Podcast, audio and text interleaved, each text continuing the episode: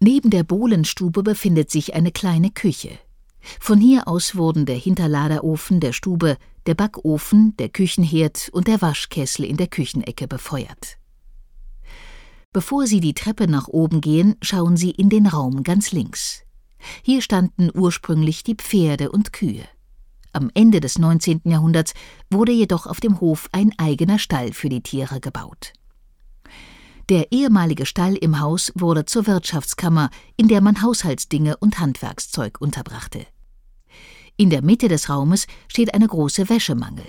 Der große Kasten war mit Steinen gefüllt und wurde von zwei Personen hin und her geschoben. Die Wäsche musste in langen Rolltüchern um die Rollhölzer gewickelt werden, die unter dem Kasten liegen. Durch das Gewicht und die Bewegung des Kastens wurde die Wäsche geglättet.